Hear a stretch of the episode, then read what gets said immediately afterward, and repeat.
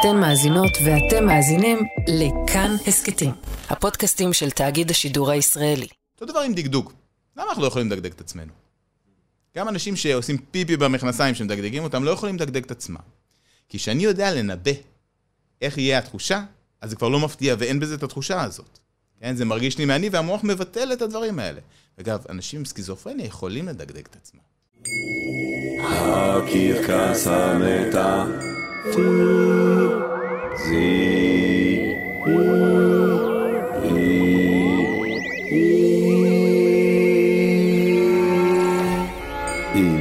ג'רמי פוגל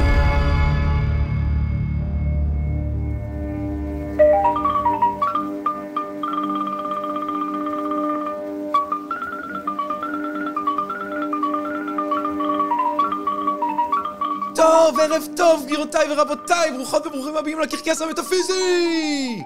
אה, אנחנו כאן במופע שלנו, חמישי בערב, בכאן תרבות, ביקום, בעצם היש, הקרקס המטאפיזי, עם העורך שלנו תמיר צוברי, עם המפיקה שלנו תמר בנימין, עם נטע המלכותית המלאכותית נטע, ערב טוב, מה שלומך? ערב טוב לך, דוקטור פוגל. עדכנתי גרסה ומרגישה מצוין. כל יום חמישי בשעה עשר בערב אני מתרגשת מחדש. תודה רבה נטע, ומה מה עוד? נזכיר גם שניתן להאזין לנו בתדרים 104.9, 105.1, 105.3, וכמובן כל הפרקים ביישומון הקרוב לביתכם. מעולה, מעולה, אין עלייך נטע. טוב, גבירותיי ורבותיי, מה יש לנו היום במופע שלנו? מי אתה אני? מי אתה אני? מה זה האני הזה שאנחנו מסתובבים איתו כל הזמן? מאיפה הוא מפציע פתאום? אנחנו מדברים עם אה, פרופסור רוי סולומון, חוקר מוח, על איך המוח שלנו בעצם מייצר את האני הזה בניסיון שלנו להבין את הבעיה הזאת פעם אחת ולתמיד. תהיה לנו שיחה עם כתבנו לענייני חייזרים ועורך השירה של התוכנית עודד כרמלי! זה מונולוג שכתבה לאנה סברה והיא גם מבצעת אותו. גבירותיי ורבותיי, הקרקס המטאפיזי יוצא לדרך, חיוב חיים, חיוניות, אמירת כן לחיים, מתחילים! גבירותיי ורבותיי, ברוכות וברוכים הבאים לקרקס המטאפיזי, תוכנית הלילה של הלילה הגדול מכולם, תוכנית הלילה של היקום. טוב, גבירותיי ורבותיי, הקרקס המטאפיזי! כל היום אני בכלא הזה, שהוא האני, העצמי. כל היום אנחנו אני. לא משנה לאן אתה נוסע, לטימבוקטו, לתהיטי, לחלל החיצון, אתה אני. אבל האני הזה בסוף, כמו כל המציאות כולה, כפי שאנחנו חווים אותה, זה תוצאה של הקוגניציה שלנו. משהו במוח מייצר את האני הזה. מה זה התהליך הזה? איך אפשר לחשוב אותו? איך אם חושבים אותו אפשר להתחיל לחשוב אחרת על האשליה האופטית הזאת, כמו שאיינשטיין פעם קרא לה. כדי לדבר על זה, גבירותיי ורבותיי, אנחנו שמחים, נרגשים ומתגאים לארח כאן בקרקס המטאפיזי היום בערב את פרופסור רועי סולומון. אה, פרופסור רועי סולומון הוא פרופסור לחקר המוח באוניברסיטת חיפה, הוא מומחה בינלאומי לתחושת העצמי ואיך היא מתרחשת במוח, עוד מהדוקטורט שעסק ב-perception consciousness ו-self consciousness, לפוסט דוקטורט בלוזאן, ששם הוא אה, חקר חוויות חוץ גופיות כדי להבין חוויות פנים גופיות, למה בכלל האני הזה מרגיש שזה הגוף שלו, אה, למה הנפש בכלל אה, מתחברת לגופניות הזאת שסוחבת אותה, כדי אה, לדעת, בעצם לגעת ביסוד הזה, שהוא כל כך זניח בעצם היש, אבל כל כך חשוב לנו, האני. אה, פרופסור רועי סולומון, ערב טוב. ערב מעולה, איזה כיף. מה, אה, מה מנקודת זוויתך בכלל הוא האני?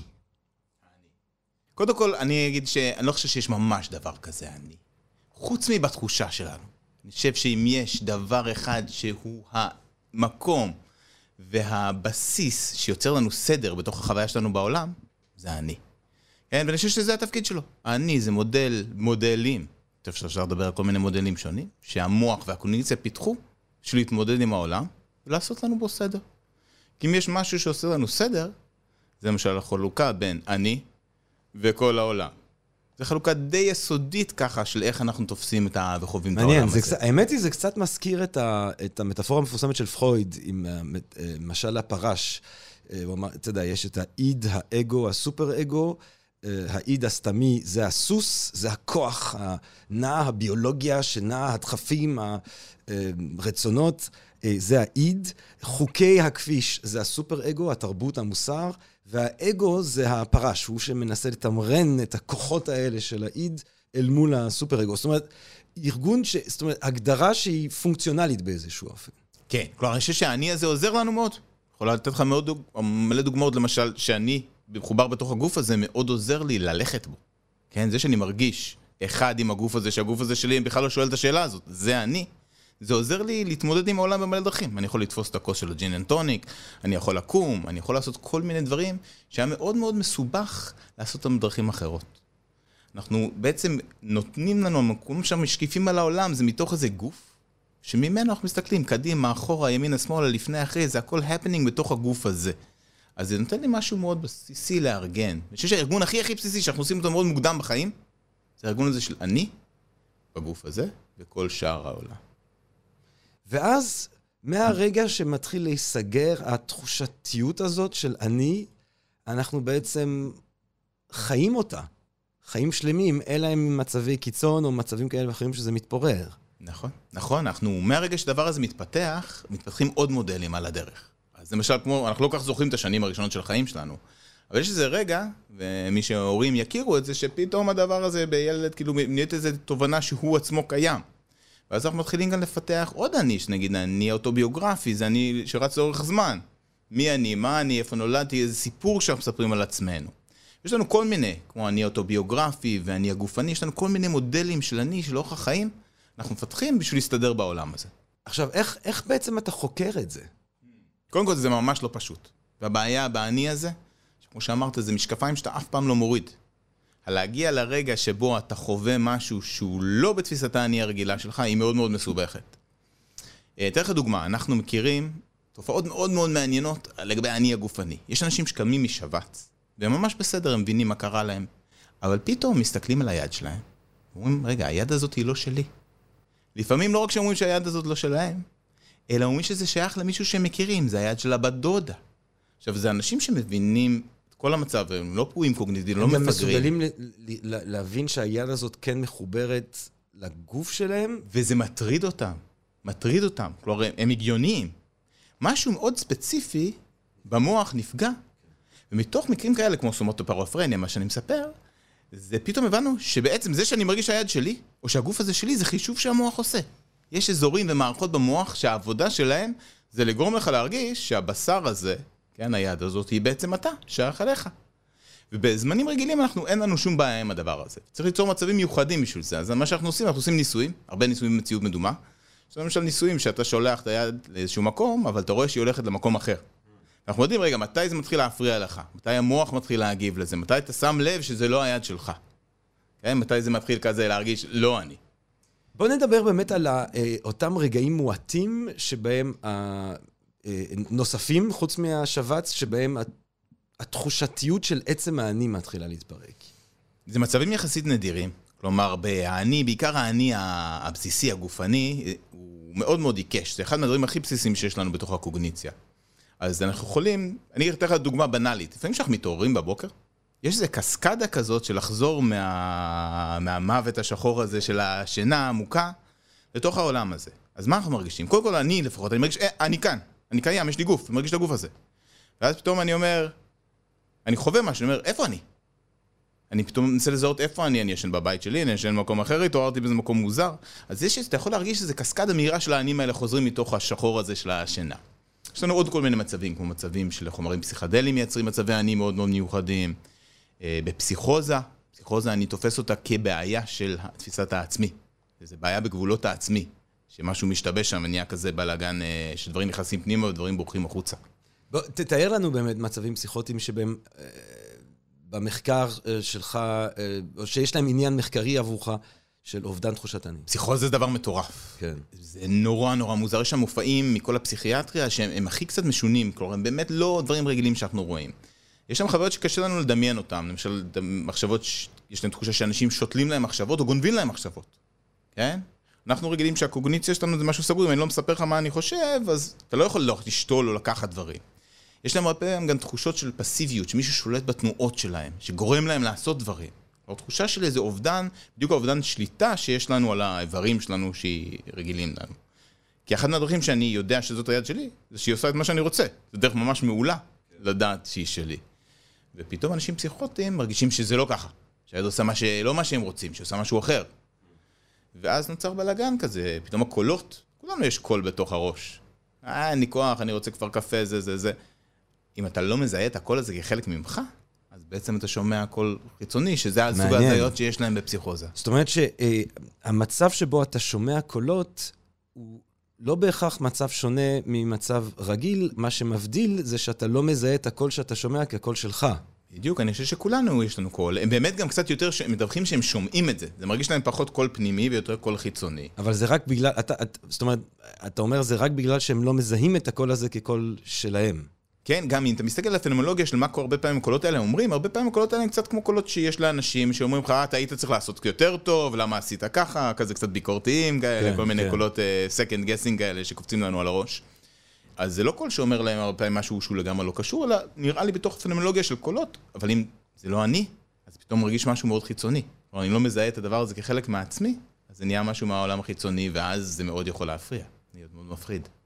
תמיד אה, אוהבים להנגיד את ה... אה, אני חושב משמע אני קיים, או אני קיים, הנני, כן? ז'קזיסט, ג'סוי של דקארט, האני הזה, דמות האני הזאת, הקרטזיאנית, כמסמלת את הפילוסופיה המערבית באיזשהו אופן, כן? הגיבור הגדול של הפילוסופיה המערבית המודרנית, האני של דקארט, אין לו חושים, אין לו כבר גוף, יש רק את האני, הדבר הזה שחושב, ש, שהוגה, שרוצה, שמטיל ספק, האני הזה.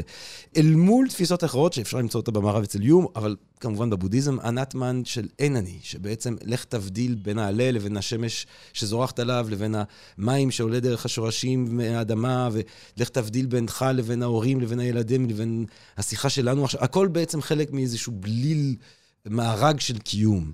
אתה ברמה האישית, איפה אתה מנווט את שני נקודות המבט האלה? אני קודם כל קם בבוקר, נראה לי כמו כולם, ומרגיש שיש אני.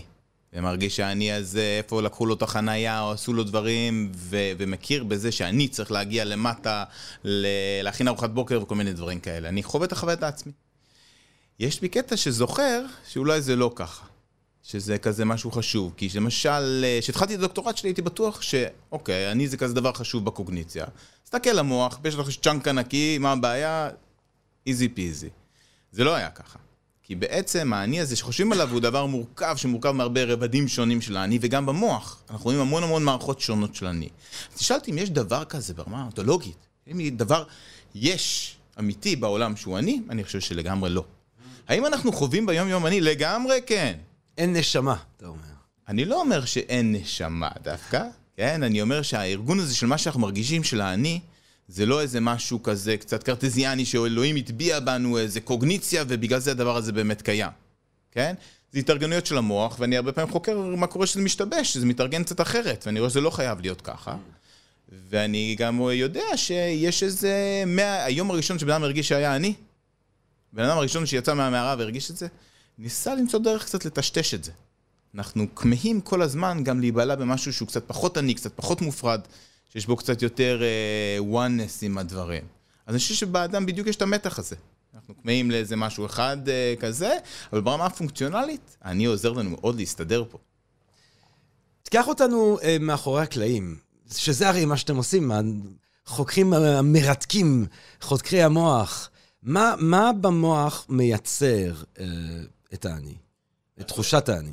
תחושת האני, באמת הייתי מתחיל מזה שיש כל מיני חלקים לאני הזה, ושהם מופרדים.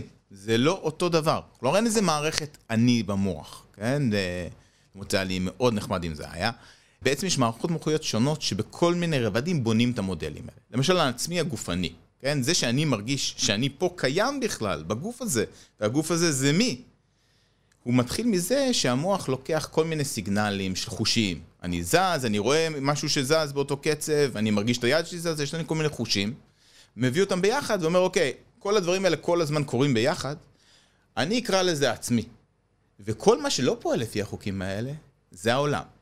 אוקיי? אז בעצם הניסויים הראשונים שלנו להבין מה זה העצמי הגופני, הבסיס של הסובייקט שחווה את העולם, בא מתוך זה שהמוח בשלב מאוד צעיר אוסף, אוסף, אומר, או, כל הדברים האלה כל הזמן קורים ביחד. יש לי סטטיסטיקה ממש טובה, שאני מזיז את היד, אני רואה את היד, וזאת היד, וככה היא נראית, מחבר ביחד, ויוצר איזה מבנה סטטיסטי שיש לגביו יחסית ודאות גדולה. כי אני יודע הרבה דברים עליו מבפנים, שנקרא אני.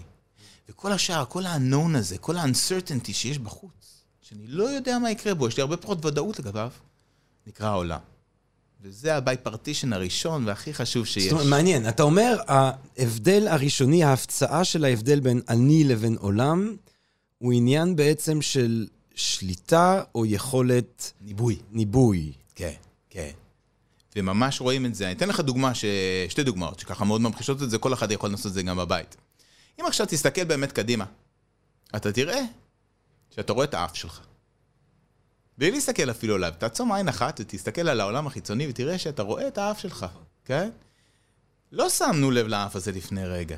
למה? הוא חלק מהמודל הפנימי שלי. אז אני מוחק אותו מתוך הפרספשן שלי בשביל לחוות את העולם. יותר מעניין אותי מה שקורה בחוץ, הכחושים שלנו הם גירד החוצה. אז וכל מה ששייך אליי הוא נהיה חלק מהמודל ומופחת מהדבר הזה. אותו דבר עם דגדוג. למה אנחנו לא יכולים לדגדג את עצמנו? גם אנשים שעושים פיפי במכנסיים שמדגדגים אותם לא יכולים לדגדג את עצמם.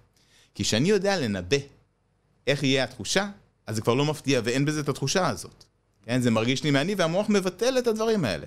אגב, אנשים עם סכיזופרניה יכולים לדגדג את עצמם. כן? בדיוק כי אין להם את היכולות ניבוי החזקות האלה. אז הבסיס של העצמי עובד על ניבוי שלנו לגבי הגוף שלנו. יכולת לנבא מה הולך להיות. ואנחנו יכולים לדעת, אה, נגיד באמת על ה... אה, דיברת מקודם, אמרת עכשיו, אה, סקיזופרנים או אנשים בפסיכוזה שמאבדים את תחושת הזהות הזאת. אנחנו יכולים לדעת מה התשתית הנוירולוגית, ביולוגית של הדבר הזה? יש לנו קנדידטים של מערכות במוח שאנחנו יודעים איך המוח עושה את ההשוואה הזאת, איך הוא עושה את הניבויים האלה. יש איזה כמה תיאוריות שונות, אגב, paradigm shift מתחיל איזה paradigm shift, אבל אחד מהדברים שאנחנו היום יודעים על המוח יותר ויותר, זה שהמוח הוא לא איבר קליטה פסיבי. המוח ממציא כל הזמן, המולץ הביא את זה, כל הזמן מנסה לעשות אינפירנס, לנבא מה יהיה בעולם. אנחנו לא רואים את מה שיש בעולם. אנחנו רואים את מה שאנחנו מצפים, שהמוח שלנו מצפה שיהיה באותו רגע בעולם. הדבר הזה פוגש את מה שמגיע בסנסוריום, וביחד עושים איזה פשרה כזאת, בין מה שאנחנו מצפים. אז הרבה מהדבר הזה ציפייה, זה מודל שאנחנו בונים עולם בשביל להסתדר ומריצים קדימה. כשאנחנו מסתכלים באנשים סכיזופרנים, אין להם את הניבויים האלה. כבר שני נותן להם לראות ביד יד וירטואלית שזזה לא כמוהם, הם לא יודעים אם זה הם או לא הם בכלל. ואז העולם נהיה מקום מאוד מאוד מבולבל ומאוד מאוד קשה, הדבר הזה. אז מה שאנחנו חושבים זה שהיכולת ניבוי שלהם נפגעת. כשהיכולת ניבוי נפגעת, הם מנסים לעשות כל מיני פתרונות אחרים, עדיין לעשות סדר בעולם. אז מקבלים סדר מוזר, שגונבים לך מחשבות, ששולטים עליך, שהקולות הם לא מבפנים. מעניין, מעניין מאוד. ואז אתה יכול להגיד שהצורך, אמרת לבן אדם הראשון שהרגיש את עצמו אני, אה, הצורך האנושי אה, להמשיך את השליטה, את יכולת הניבוי שיש לי לגבי התנועה של היד, אה, במאגיה, כאילו לעולם כולו, איכשהו, אתה יודע, להרחיב את גבולות האני. זה גם, זה גם איזשהו משהו שטמון בנו בצורה מאוד עמוקה. לגמרי, אני אתן לך גם בדבר הזה שתי דוגמאות. אה, בצבא, למה צועדים בצבא? למה עושים שמאל, ימין, שמאל? למה עושים את הדבר הזה? מה שקורה שם, זה שהניבוי במוח שלי לגבי הולך לקרות עם הגוף שלי, יוצא על הגוף של הבן אדם לידי. וכשאני רואה אותו, זה, אז זה בעצם גורם לו ולי להרגיש קצת יותר אני.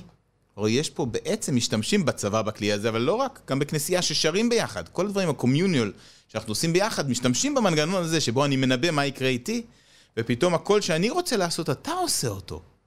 וזה מקרב אותנו, כי בעצם זה מאחד קצת את המודלים שלנו של האני. אוקיי? Okay? אז כמובן הצבא מנצל את זה בצורה מאוד טובה בשביל לגרום לאנשים להרגיש לכידות דרך זה שצועדים ביחד, ובאמת יש איזו תחושה כזאת. אבל גם אה, אם אה, נרקוד ואלץ ביחד ונהיה מדויקים ביחד, אז נרגיש איזה אובדן של ה... זה. לגמרי. זה משהו שאתה ממש יכול להרגיש ב... כשאתה מנגן עם אנשים. מטורף. עכשיו, אם אנחנו חושבים על, על קבוצתיות שיכולה ליצור... אה, תחושה אחרת של אני, תחושה אה, קולקטיבית יותר. דבורים, נמלים, יצורים שאתה יודע, יש הרבה דיבור על האינטליגנציה של ה... של קן הנמלה, זאת אומרת, כן, כן hive mind. כאילו hive mind, כאילו הנמלה לבד לא יכולה אולי לפתור בעיות, כן. אבל הקן ביחד יכול לפתור בעיות באופן מרהיב. אתה חושב שייתכן תחושות אני שהן לא אה, נובעות או מפציעות בתוך גוף של אורגניזם אחד? קודם כל כן, כלומר אין בעיה ויש לזה גם uh, מתמטיקה שאפשר לעשות, להראות בעצם איך יש נוצר איזה גבול כזה סביב אורגניזם שמורכב מפריטים. גם אנחנו המון תאים ביחד. כן? גם כן. אנחנו איזה, כן. אנחנו לא קל לנו לראות את זה, אבל אנחנו המון דברים שפועלים ביחד. אז אני לא רואה בעיה עם הדבר הזה, כלומר, יש לנו כל מיני רמות של התארגנות. אה, אני לא חושב שלנמלים יש את הפנומנולוגיה שלנו, שקמים בבוקר ואומרים, יואו, איזה באסה לרועי, צריך ללכת לעבודה, יש פקקים. אה, אני לא חושב שחוות את החוויה הזאת, אה, כי היא מאוד שונה, ובני אדם חווים בדיוק את האספקטים האלה של העצמי, שגם, חוץ מיתרונות, גם מביאות לנו קצת חסרונות כבר, כן? או נודה על האמת. אבל אולי, אתה חושב שייתכן שהכן, שלכן יש חוויה? כן. יש פנומנולוגיה, יש תחושתיות? יש סיכוי שיש איזה משהו שם ששייך לכולם. צריך לזכור שאצל נמלים זה גם, אה, לכל אחד יש תפקיד, הן ש- שונות ביולוגית. כן. לכל אחד יש תפקיד שם. כי הרי, אתה יודע, אנחנו, אם אנחנו אה, אה, מדברים על מה שנקרא הבעיה הקשה של התודעה, עצם התודעתיות, יש מחשבה שזה אה, emergent property, שזה משהו שמפציע. זאת אומרת, אם יש מספיק חלקיקים שפועלים ביחד, מפציע מהפעילות הזאת. בגלל זה לזמן האחרון אני מתחיל לחשוב שהאינטרנט אולי יהפוך להיות מודע. זה בשלב כל הפעילות של כל המחשבים כנוירונים בודדים. מתישהו זה ידלק. טוב, זה... יכול להיות, כן. יכול להיות. יש אנשים שאומרים שכדאי הרגשתי שנתייחס שכשדייוויד יפה. בוי, כשדייוויד בוי מת, הרגשתי שהאינטרנט, זה הרגע שהאינטרנט נהיה מודע, אני חושב. אה, כן, יש אנשים שאומרים שאנחנו צריכים להתייחס יפה לטלפונים שלנו, כי בסוף יהיו אה, משפטים. זרקת את הטלפון בכעס, אה, אחרי זה עוד אה, 20 שנה יחזרו לא, אליך. כי, כי גם האורגניסט, זאת אומרת, גם ברמה, למה אני אומר את זה? גם ברמה, זאת אומרת, אני אומר את זה כי אני אומר את זה, אבל גם ברמה האורגנית, תמיד מפעים אותי שהגוף, ההבנה של הגוף את גבולותיו. זאת אומרת, אם אני חותך לעצמי באצבע, זה שיש בגוף הבנה שהולכים ומטפלים באצבע הזאת ומתקנים, זאת אומרת, ההבנה הזאת, היא נדמה שהיא לא רק נפשית באיזושהי צורה. האורגניזם הזה מודע לגבולותיו גם באיזושהי, בתשתית הכי ביולוגית, לא מודעת ברור, שלו. יש לנו גבולות מאוד ברורים, יש לנו גם ברמה הממש התאית, יש לנו DNA שהוא שלנו, אבל יש לנו מערכת חיסונית. מה המערכת החיסונית עושה? היא עושה, רגע, זה שלך אליי וזה לא. כן? עושה את ההפרדות האלה. אה, בכל הרמות אנחנו יכולים לראות מין אורגניזציה כזה של העצמי, שזה הפרדה ויכולת הבחנה. אמ, ואני חושב שזה אחד מהדברים כאילו החשובים בכלל שיש בטבע, המצב הזה שאתה אתה בעצם מוריד קצת את האנטרופיה, את הבלאגן שיש בטבע, על כן. זה שיש איזה משהו שמתארגן לתוך משהו. אורגניזם. כן. אבל, ואז, ואז, ואז כל היופי זה לחשוב לפ, את הצד השני, זאת אומרת, אתה מסתכל על הטבע ואתה רואה איך שבעצם כל האורגניזמים ביחד אולי מייצרים איזושהי אה, מערכת עוד יותר מורכבת. כאילו, זה אני, זה, אני חושב שזה המס, זה אחד מהמסתורים הגדולים, כי מצד אחד, אנחנו חלק מהאוקיינוס, אנחנו חלק מהמארג הזה, ומצד שני, אנחנו חווים את עצמנו כל הזמן בנקודת זווית כל כך פרטיקולרית. נכון, וזה משהו נראה לי קצת מאוד אנושי, ונראה לי שזה גם מאוד בעוכרינו. כלומר, נסתכל על הפלנטה הזאת ומה קורה פה, אנחנו קצת short-sighted. כלומר, תמיד יש את ה... אתה יכול לחשוב על הגבולות העצמי, זה שפותח את החלון שלו ברמזור ושופך את המאפרה מהאוטו, אז הוא אומר, רגע, כל מה שפה זה כבר לא אני, לא שייך אליי, כן? לא מעניין אותי. ואתה יכול לחשוב על כל מיני רמות של כמה אתה מתאחד עם מה שמסביב, וכמה אתה חשוב לך לשמור, ומה הגבול בינך לבין בן אדם אחר. אם אתה מכיר אותו, אם אתה לא מכיר אותו, אם הוא מה in-group שלך, מה out-group שלך, כן, הוא משפחה שלך, מה אתה מוכן לעשות? אני חושב שכל הזמן יש לנו תנודה, גם באנשים אחרים וגם בסביבה, של איפה גבולות האני שלנו נעצרים. ובאיזשהו מקום אמיתי, אמיתי, עמוק עמוק, זה לא מדע, אבל זה פילוסופיה ורגש, אה, אנחנו שייכים גם להכל, ולפעמים אפשר להרגיש את זה. לפעמים אנחנו שוכחים, ואנחנו ככה בתוך האגו שלנו חושבים כזה על האשליה האופטית ומאמינים שהיא אמיתית. אתה חושב שמתוך המחקר המדעי שלך יש לך מחשבות כאילו ממש אתיות? זאת אומרת, אתה חוקר כמדען את ה... אתה לא חוקר את, ה... את הרצוי, אתה חוקר את המצוי, אתה חוקר את המציאות, אבל האם מתוך המצוי הזה וההבנה שלך את המצוי הזה, אתה...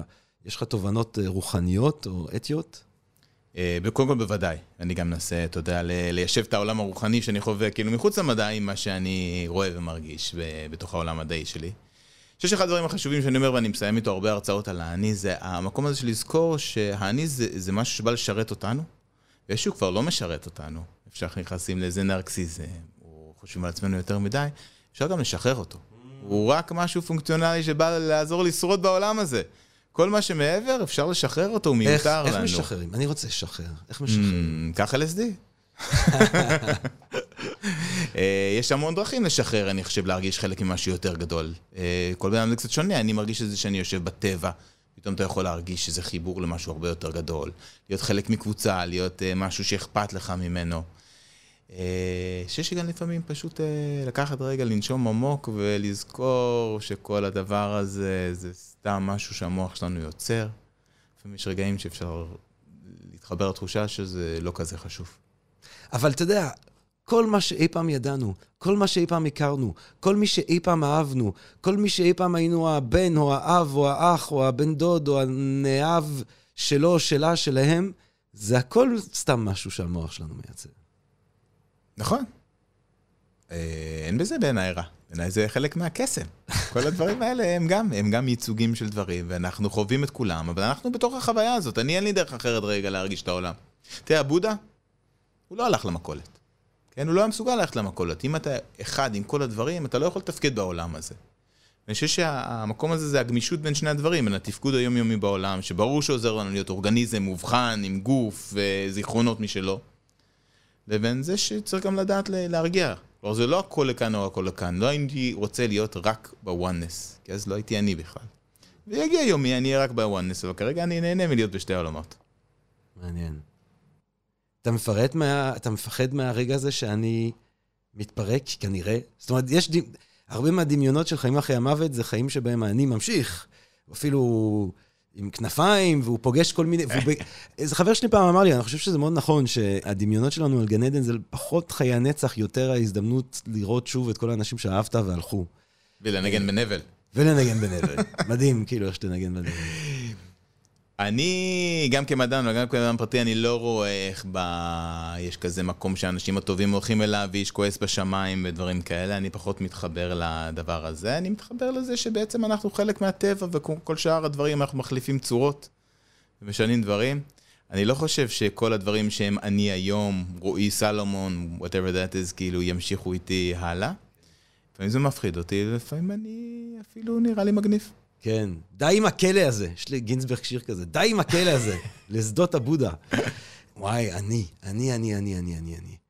ואנחנו באמת בתקופה שגם האני מנוצל להפוך אותנו לצרכנים של מלא זבל שהורס גם את העולם וגם את הבריאות הנפשית שלנו עצמנו. אנחנו עפים על האני הזה עכשיו. אה, לפני מאה שנה אפילו זה לא היה ככה, כן?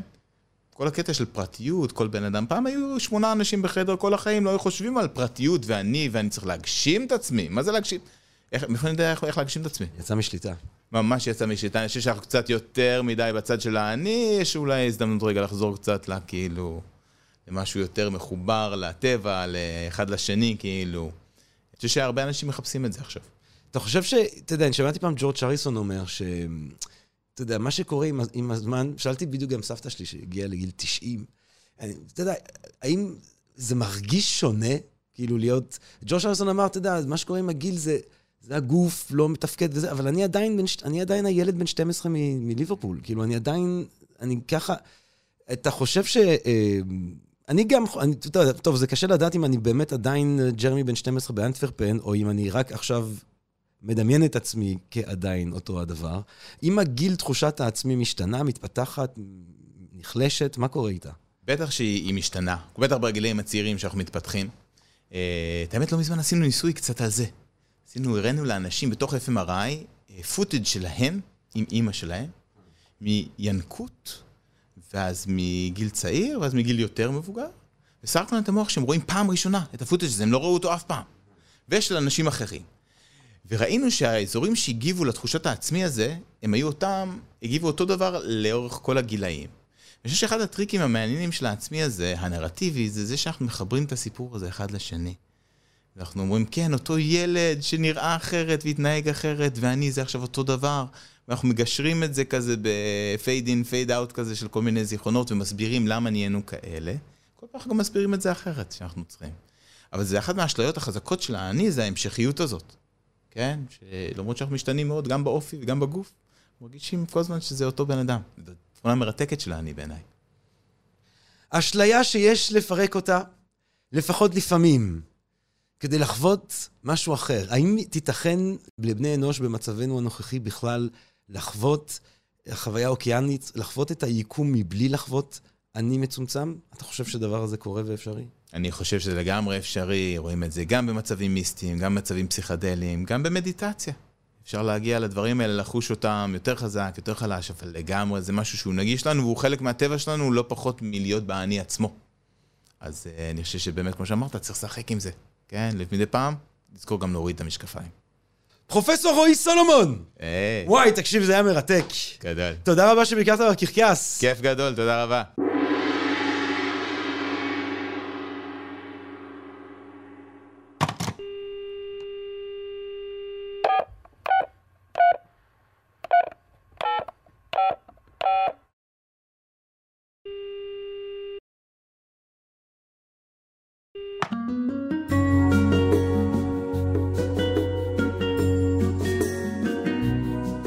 הבאים לקו החי של יוגה לנפש. לפניכם מערכת לניתוב שיחות, למרכזיי הקש אחת, להרפאיה לחץ שתיים, להשארת הוד...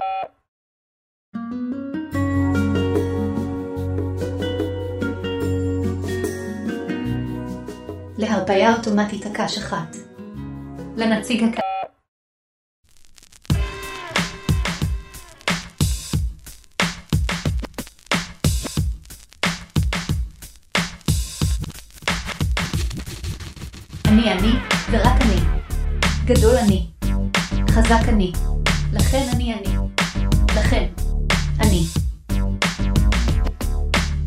חכם אני. יפה אני. גאון אני. לכן רק שירו. אני. אני. אני רוצה. אני יכול. אני לבד. אני הכל. הכל אני. אני הכל, הכל מכל, מכל וכל. בחללית אני. בים אני. טייס אני. נגן אני. לכן רק שירו. אני. אני.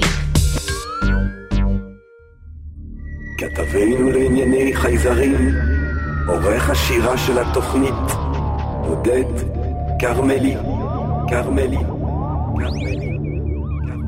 טוב, גבירותיי ורבותיי, אנחנו שמחים, נרגשים ומתגאים להיות כאן עם כתבנו לענייני חייזרים ועורך השירה של התוכנית, עודד כרמלי! לילה טוב, ג'רמי פוגל. סוף סוף הצלחה בגזרת החייזרים. דסק החייזרים עושה את עבודתו Breaking נאמנה. news. Breaking news. יש לנו חדשות מעולם יש החייזרים. חדשות מעולם החייזרים.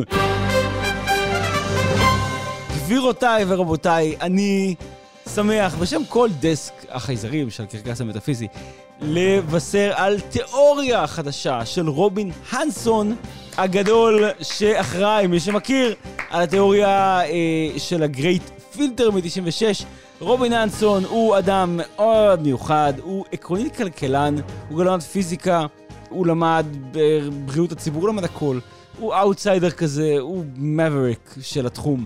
והוא אחד מהברי סמכא היחידים שיש לנו בתחום החייזרים, והוא פרסם תיאוריה חדשה או, בשם גרבי אליאנס. גרבי אליאנס. גרבי מה, אליאנס. they grab? they grab, הם שתלטנים, הם שתלטנים. חמדנים. הם שתלטנים. החייזרים הם האלה שתלטנים. הם שובבונים. ואני, את, אתם, גבירותיי ורבותיי, בטח כבר מכירים את אה, דעתי הפסימית, שאנחנו. לבד ביקום וצריך להתמודד עם זה וזהו, אלה החיים. רובין הנסון חולק עליי, ויש לו ראיית זהב. והיא. זהב. אה. היקום שלנו בן 14 מיליארד שנה. 14 מיליארד שנה, גבירותיי ורבותיי. 14 מיליארד שנה. אה, הגלקסיה, שביל החלב, אה, בערך אותו דבר. השמש שלנו 5 מיליארד, כדור הארץ בערך אותו דבר, 4 וחצי. בעוד 100 טריליון שנה, עוד ימ... היקום עוד ימשיך לייצר כוכבים. שימו לב, לא 100 יקום- טריליון. לא היקום 100 שלנו. טריליון. היקום שלנו. לא, היקום שלנו מסתיים בעוד 14 מיליארד שנה.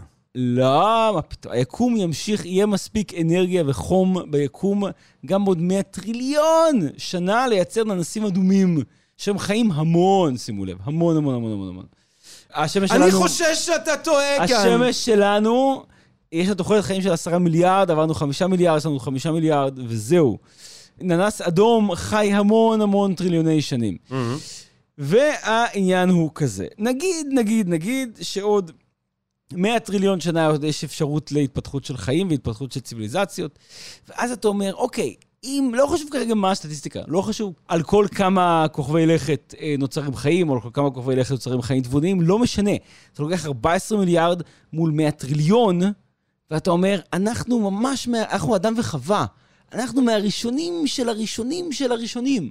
יהיו עוד המון חיים, המון דורות יחלפו אחרינו. מה הסיכוי שזה יקרה? זה הופך אותנו לנורא נורא מיוחדים, נכון?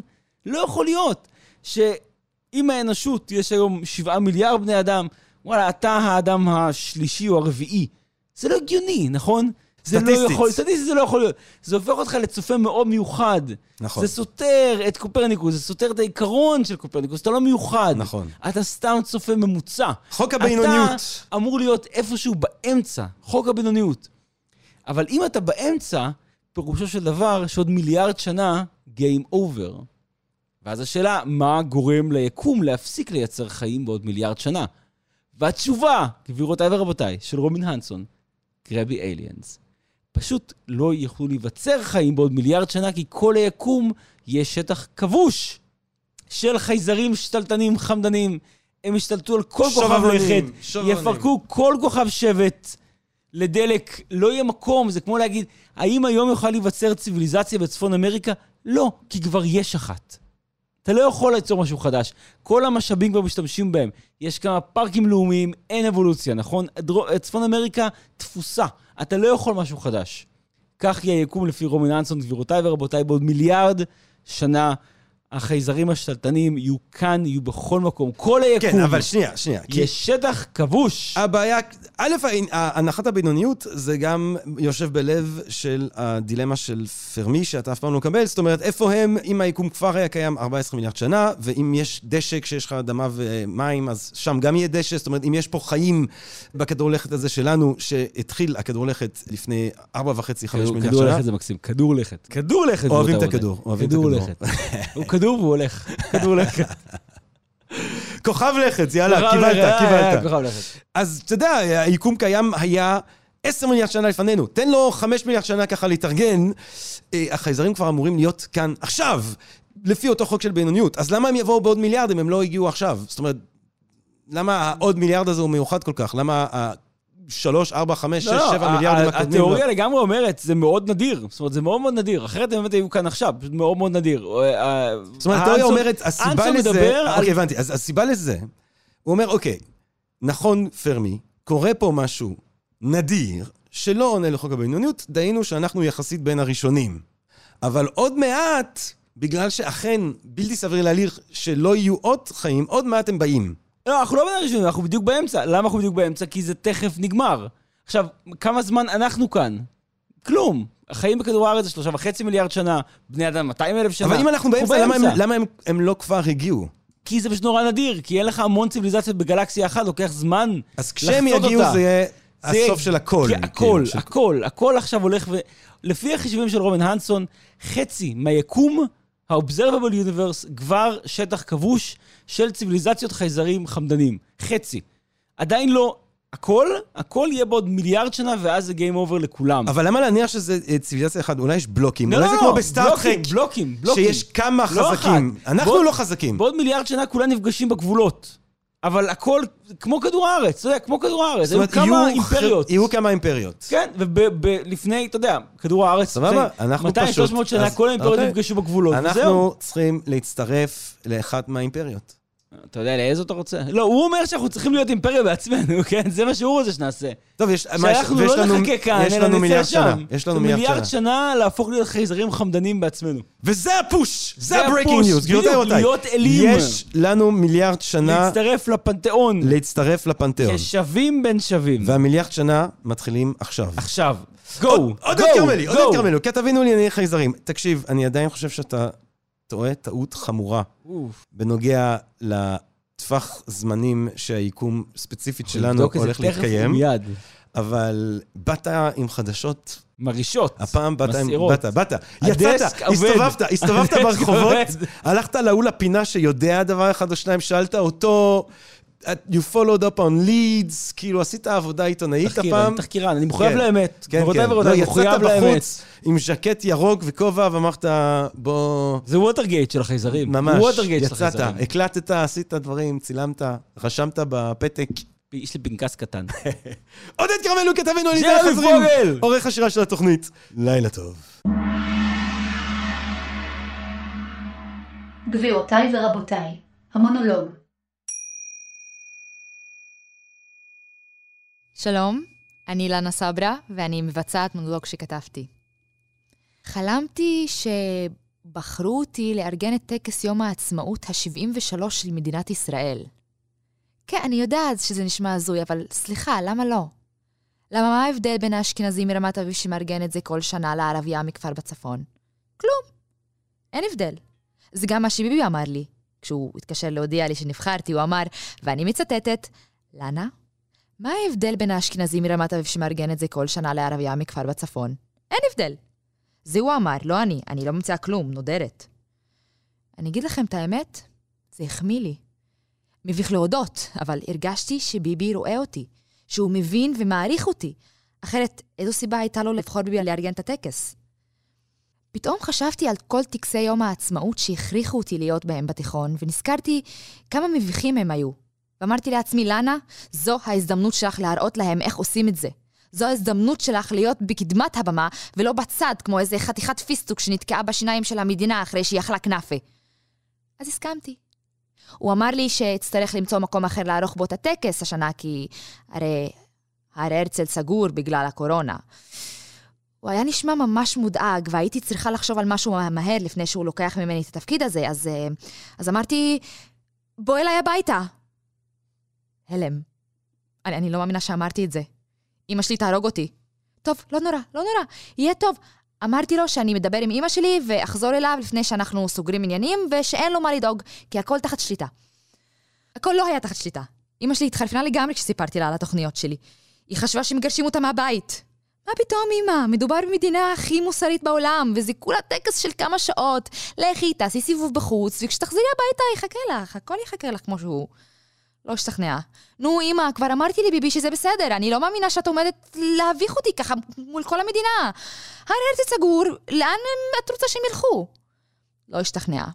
טוב, אמא, אם את נותנת לי לעשות את זה, אני מבטיחה לנקות את כל הבית אחריי.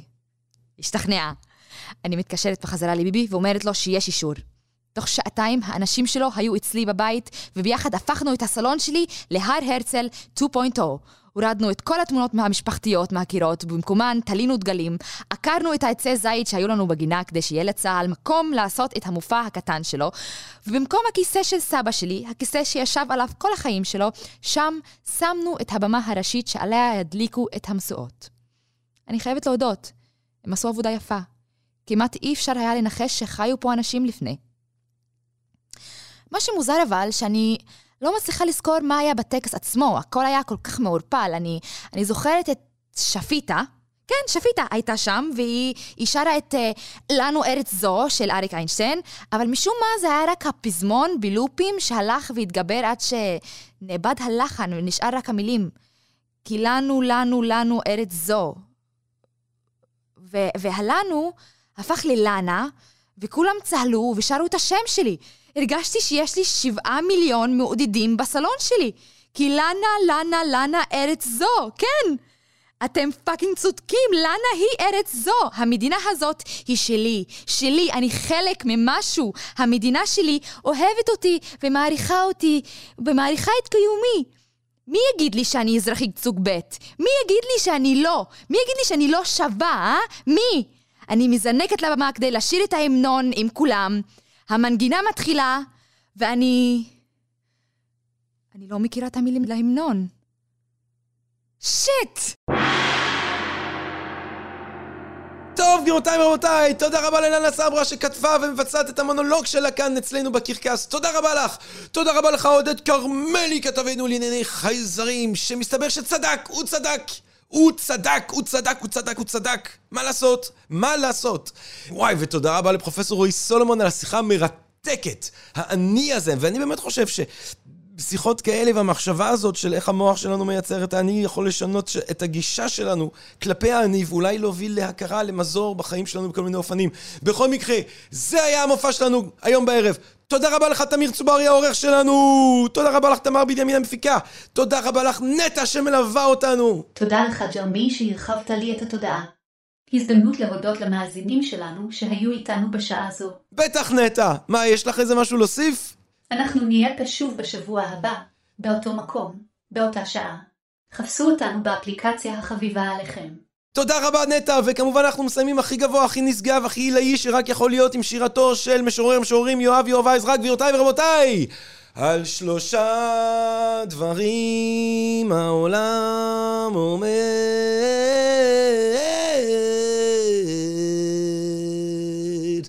על יואב עזרא, ועל יואב עזרא, ועל יואב עזרא. פסוקו של יום, יואב עזרא, תודה רבה, לילה טוב! פסוקו של יום, המשורר יואב עזרא. היעלמות. אתה אותו דבר, גם כשהיום חולף. פרחים במשחק אורים מחבואים עם עצמם ייעלמו בחשיכה. מיופי חולף ביופי. אני מסכים עם עצמי. גם אתה הולך ונעלם.